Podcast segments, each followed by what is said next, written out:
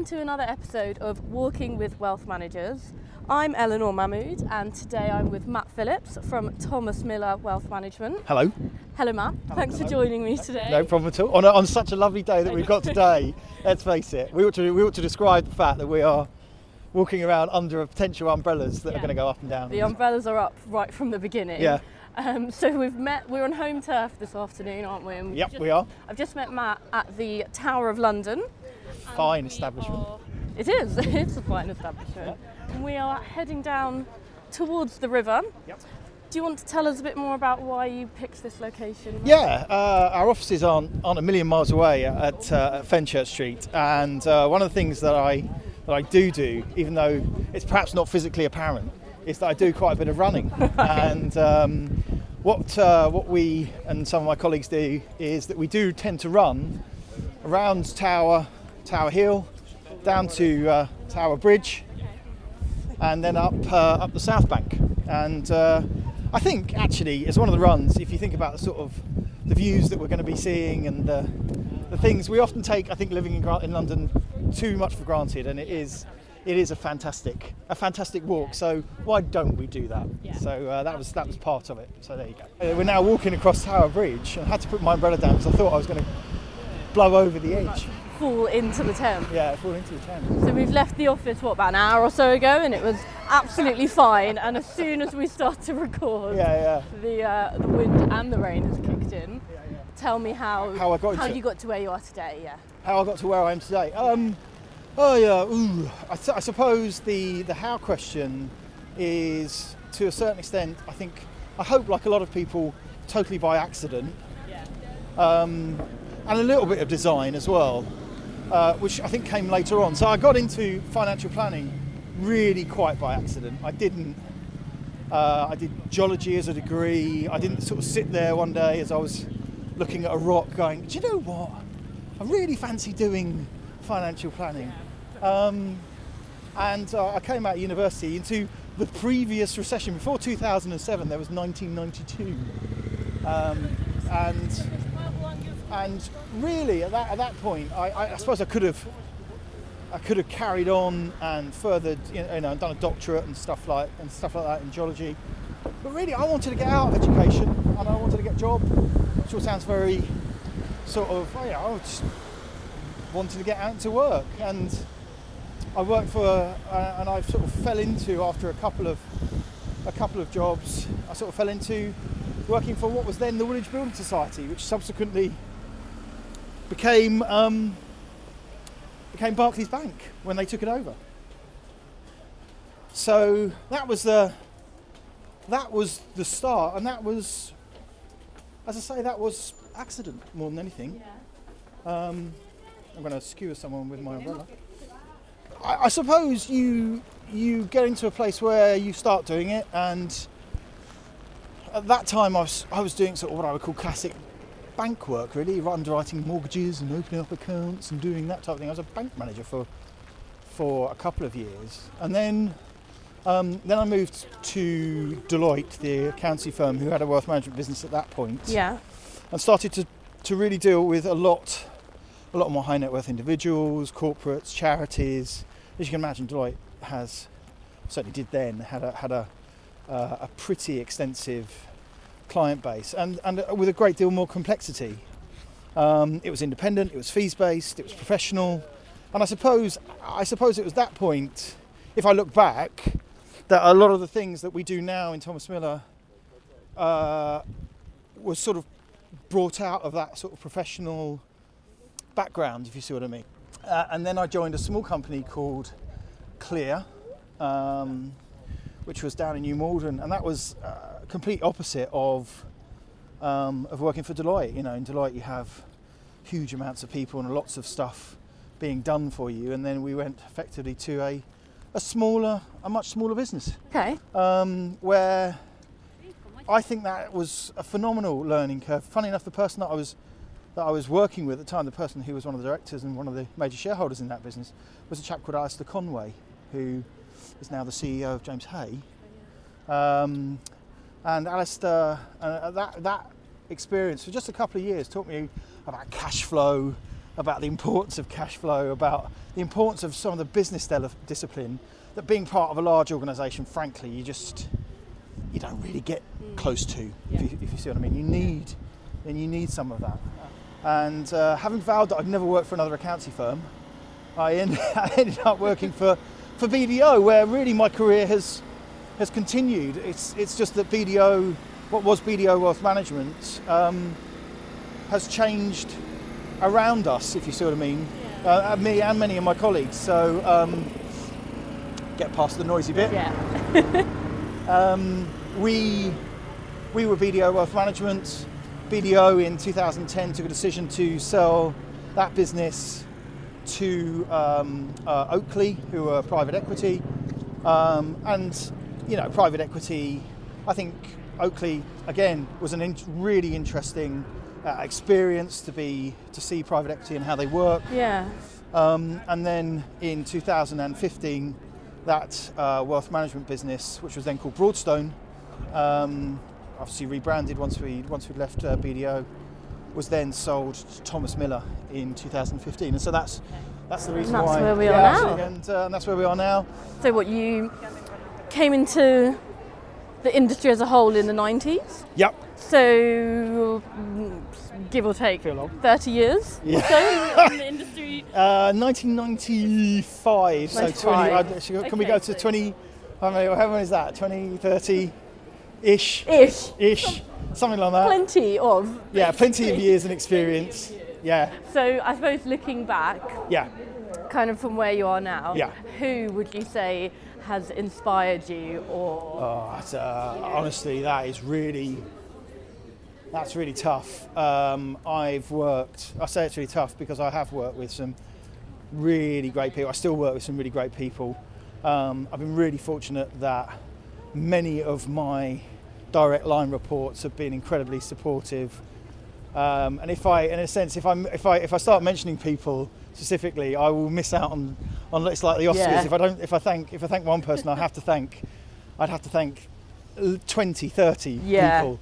David Major, I, I will mention him, who is because I, I I thought about him the other day. Who was my partner, the partner in charge in in Deloitte, used to say all sorts of bon mots, which I still find myself coming out and saying. I think the nice point there is that there are so many people that you would look back and think, Absolutely. well, I enjoyed working with them and they inspired me on this and they helped me with this. So I think that's kind of a And also, I think I think I'm really fortunate in that most of them still talk to me. um, again looking back over, you know, 20 odd years. oh, yeah, yeah, it really does make me feel old. Uh, Does it? oh God, it really does. It doesn't. It doesn't. Um, I've never thought of myself as sort of having done this for, for that length of time. Do you think where where has that time gone? Yeah, I, it has gone. In, it has gone incredibly quickly. Um, it doesn't. It. I mean, I know it's a cliche. All this was fields, by the way, um, and you could listen to the words of songs. And uh, but it does. It doesn't feel. It doesn't feel like that length of time at all. I and I, I also don't think I haven't matured in any sort of shape or form. Uh, What concerns you most about the industry that you see it today? And also, then I suppose tying into the next question, when do you think the next big, ch- when do you think we're going to see another big change? Yeah, well, I think we're in the middle of the big change already. I think it's it's starting, it's here, it's now, and it probably also addresses the concern that I had initially. And I think, okay, so we'll start with the concern. The concern is that we as a population are under-educated in terms of finance and in terms of you know what we need to do for example to take care of ourselves in old age Yeah. to take care of ourselves in uh, long potential long-term care um, and we are not awake to that and that's not unusual considering the way that we as human beings think perhaps more of that later when we come on to behavioural finance Yeah. um, so that lack of the ability or the availability of decent financial education and therefore also planning as well has concerned me. And it concerns me uh, that we have a essentially we have an advisor gap because of the regulation. I think what we used to have, we used to have the man from the Pru and we used to have the banks and they used to have financial planners sitting in them. And so at least, okay, they may have been selling product, but at least an individual had somewhere where they could go, regardless of the amount of money that they potentially had, to get financial advice, which should have, and probably was on the whole, good financial advice, despite all the mis-selling scandals. Yeah. Okay, I think some of it was absolutely greedy, um, but again, we can come back to that in terms of the, the way I think the industry has changed. So that's that's the sort of first thing. I think the fact that we have we do have an advice gap. I don't think people value it. Uh, I don't think people really know what good advice actually looks like, or the process, or what it's actually trying to achieve. I think most people see it like a visit to the dentist. I have, I've got a problem. You know, I think I, you know, I've got, I've got, a, I've got this pension. I don't understand it. Uh, I think I need some financial advice. Okay, the word pension. Where do we use the word pension out of any other context in in ordinary life? Okay, what a pension is is the income in retirement that you basically have to have because you're not working anymore. Yeah. So, okay, there's a long we we you know we squeeze that into the word pension. We could just call it your your non-work income. Income, So yeah. that we get some sort of sense of what that is. Yeah. Okay. And then we have something called an annuity. Again, yeah, technically I I understand it, but for a lot of people, again, there's another piece of jargon. It is What- jargon, what- yeah. How does that How does that work? Um, well, again, all you're doing is buying an income for life. It's not difficult when you actually sort of boil it down to its actual constituent parts, and that's what I mean. And if we're really, if we were being cynical, if we were being cynical, you would say that a that a a profession or an industry, and, I, and I'll come on to the difference between industry and profession because I think that's one of the changes that has occurred in my working career, fortunately. An industry will often use jargon to exclude its client base mm. From understanding, From understanding what's what they're going on. doing, yeah. Because, funny enough, that acts as a barrier to entry and it stops the individual doing things themselves that therefore they would have to pay someone to do. Yeah. And we all know that's probably been gone on since time immemorial, but it isn't right. So, in a sense, you know, we all want to push for, for- and I find myself using jargon. We just, we just do it because day to day, you know, that's some of the things that we do. But again, it is exclusive. It stops the ordinary person in the street understanding what decisions that they're making. Yeah. So that's you know that's one of my. If I take another one, this is a very live one for me at the moment, which I'm quite about, quite uh, quite annoyed about. Let's take the um, the requirement under MIFID to tell people that their portfolio has dropped by 10%. Yeah. Okay, let's think about who is going to take action from the fact that their portfolio has dropped 10% and who's going to win out of that.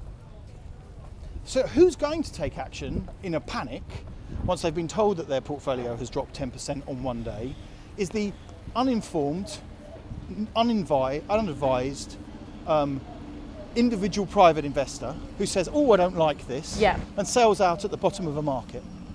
The one who's going to win is the professional investor who knows that the long term is what it's all about and is going to buy those shares at the bottom of that market and make a killing. So the very thing that, that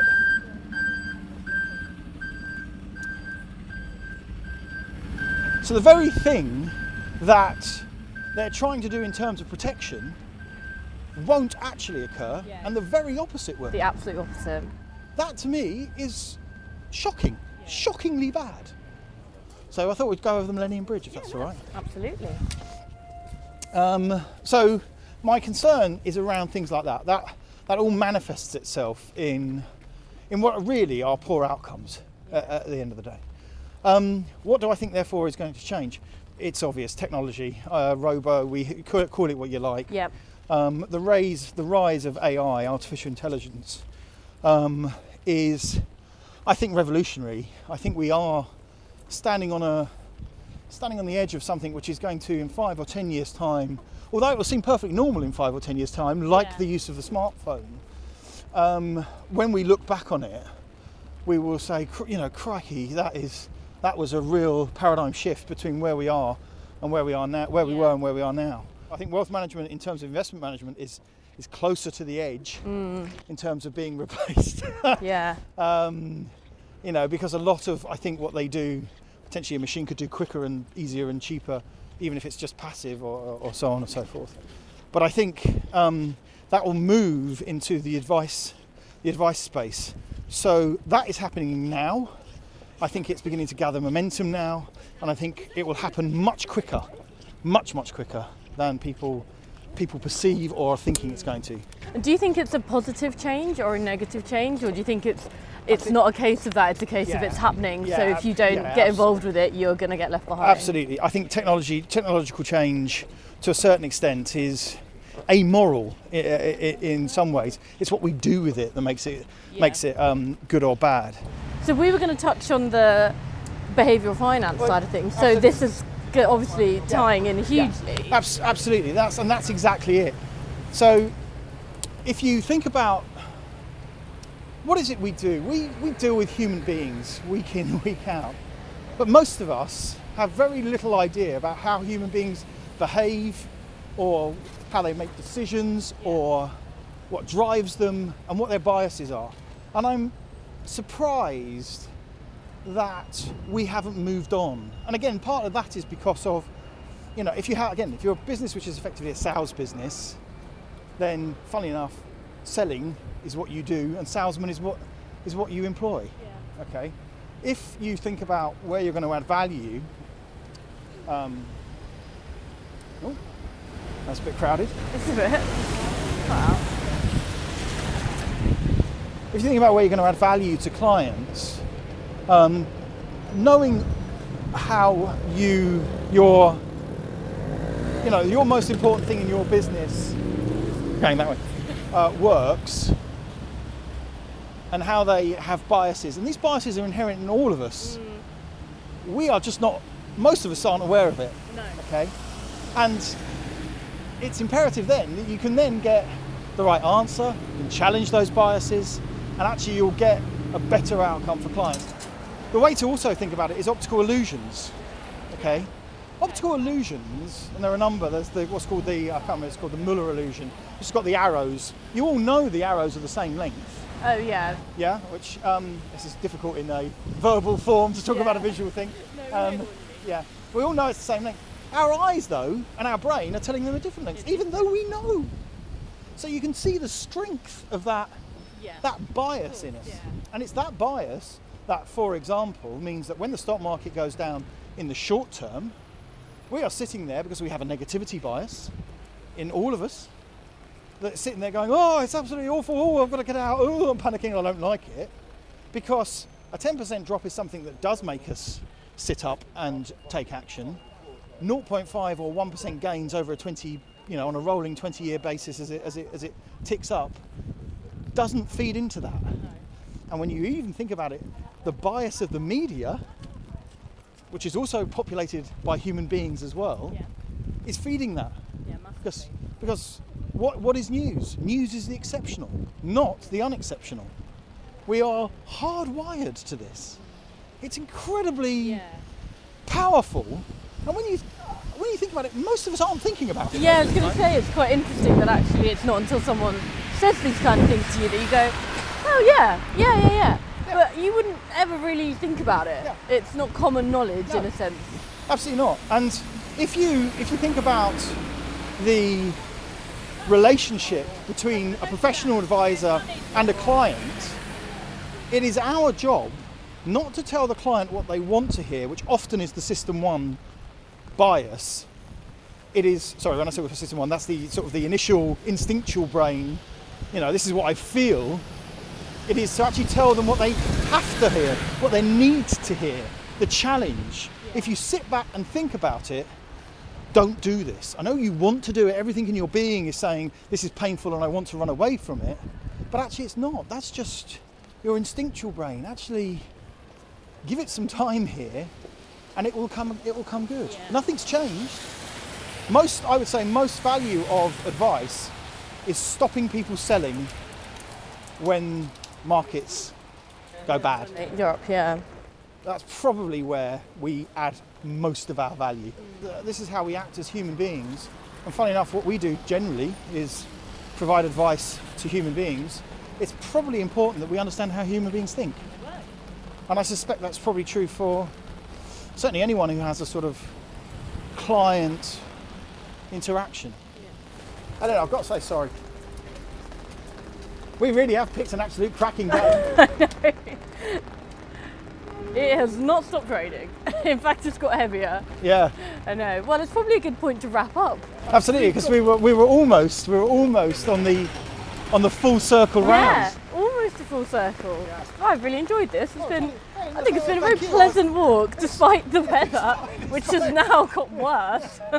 Did you bring an inflatable with you? I should have done. I should have done. I know.